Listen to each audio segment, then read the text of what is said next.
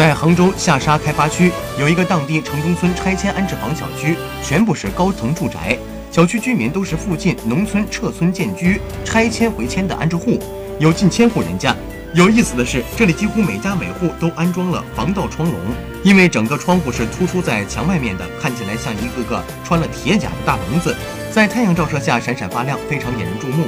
成为附近一道特殊的风景。有网友调侃说：“画面太美，有密集恐惧症的小伙伴估计看不了这场面。”